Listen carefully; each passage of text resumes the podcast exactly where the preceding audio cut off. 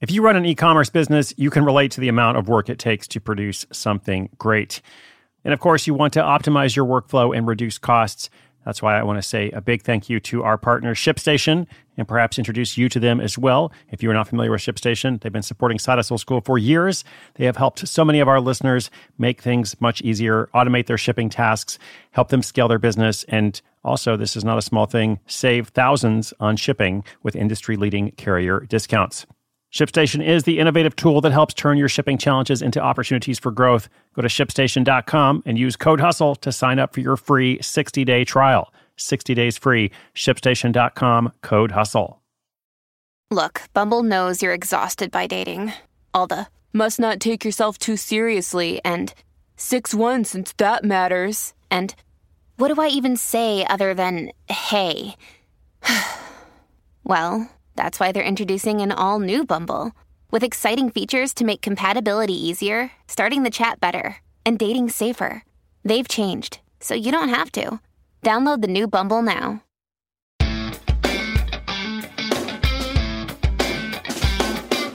Welcome, welcome. Welcome, first of all, to Side Hustle School, the daily podcast brought to you by myself, Chris Guillebeau, and our amazing team. Welcome as well to a brand new month. This is episode 1521, going out on the 1st of March, the year known as 2021. Now, here's a question for you How many online services do you pay for? This is kind of like how many browser tabs do you have open? It's almost like I don't want to think about it. I'm paying for so many different services these days, and that's the new way. You know, you're paying $5 a month, $10 a month, $25 a month for all kinds of stuff, perhaps a lot more than $25 a month, uh, especially if you've got a side hustle, you've got a business. There's all kinds of business expenses that are all done on this recurring payment model now. So just imagine what a small or medium sized company pays, uh, especially since a lot of these services have scalable pricing, which is really good for them. It means that the more you use them, the more you pay. So as a company grows, if it's using more data, if it has more users, whatever the group or the metric is, those bills really start to add up. I remember a couple years ago, uh, the WDS team and myself, I, I run this event called World Domination Summit, and our team was using Slack to communicate. Slack is freemium, like a lot of these services. And so you have a free version, and then you can eventually upgrade and pay them a lot of money. And it was interesting because uh, the free version, at least at the time, had a lot of features. Um, and we had, uh, like, our core team was using it, and all of our volunteers for the actual event. So we had more than 100 people, you know, using this free service. And at a certain point, we started to kind of run into storage issues, and basically, you had to pay to upgrade. And I was like, okay, well, you know, we've been using this. How much is it going to cost to upgrade? And we looked into it, and it was like four or five thousand dollars. And I was like, wow, I can have it for zero dollars or four or five thousand dollars. Like there's nowhere in between. I think we're going to stick with zero dollars. Like whatever features, you know, we're compelling, we're, we're probably going to find a way to, to do without those features.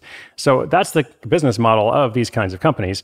And our listener today has the responsibility of monitoring this budget item, not just for one vendor, but for all vendors on behalf of his employer. And so monitoring this and keeping up with it and trying to, you know, get the cost down, look at competitive situations, et cetera.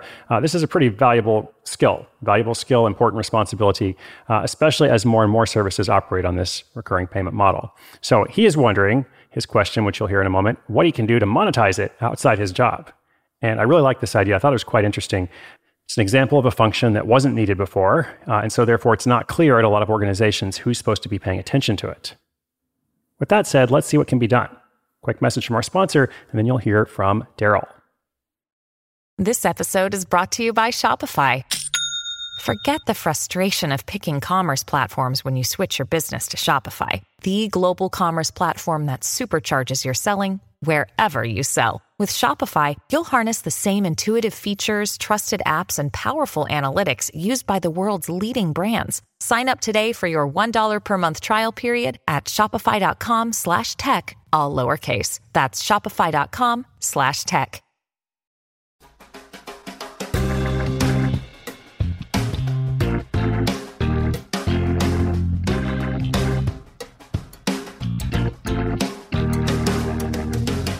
Hi, Chris. My name is Daryl, and I live in Brooklyn, New York. I enjoy your podcast, and I've been a listener since your 100 Side Hustles book. I work as a software engineer at a small company. One of my responsibilities is to review the monthly bills of the cloud services we use for our online infrastructure. I audit them and provide advice on whether to keep, upgrade, or downgrade services or switch to competing products. My question is what's the best way to start a side hustle that provides this type of advice on cloud services for other businesses? There's lots of competition between providers of their cloud services, and keeping up with their offerings is a lot of work. How can I get businesses to trust me if I don't have much experience doing this outside of my current employer? Thanks for the show and any advice you can give on this topic. Thank you so much, Daryl. Appreciate you calling in. Hopefully, we'll get a chance to hang out at a future book tour. And I really like this idea. I'm not sure I have all the answers or all the direction for it, but I took some notes. So hopefully, we can get Daryl in a good direction. And I see this as a one off service. Uh, or perhaps for a larger company, maybe it's a retainer to review charges on an ongoing basis. Um, but for a one off service, let's say, here's kind of how I envision the pitch. Sometimes thinking clearly about the messaging, like what is your actual offer, is going to lead you to some other steps uh, that you might normally think would come first.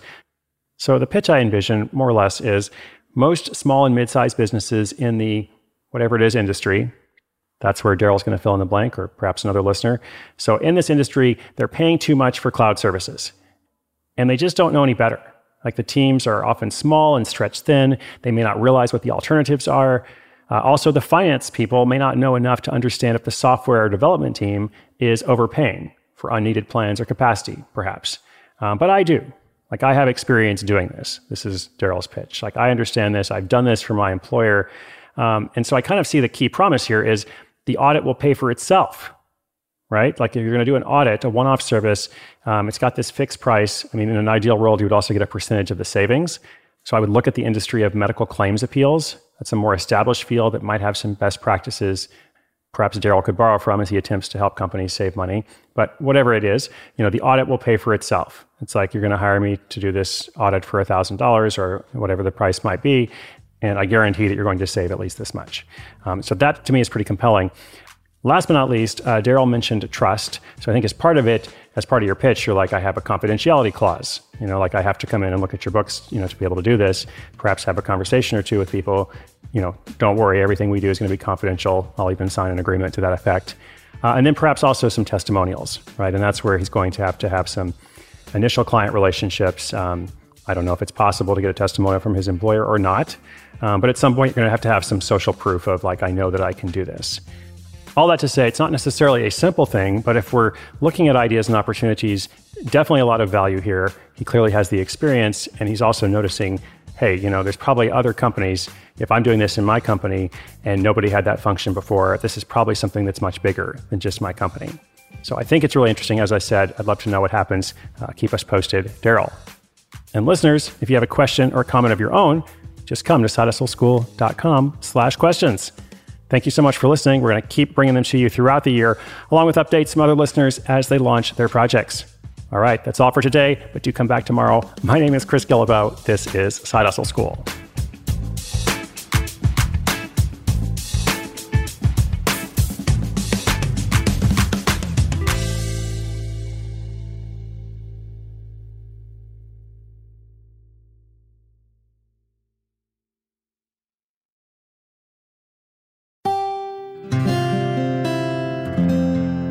From the Onward Project.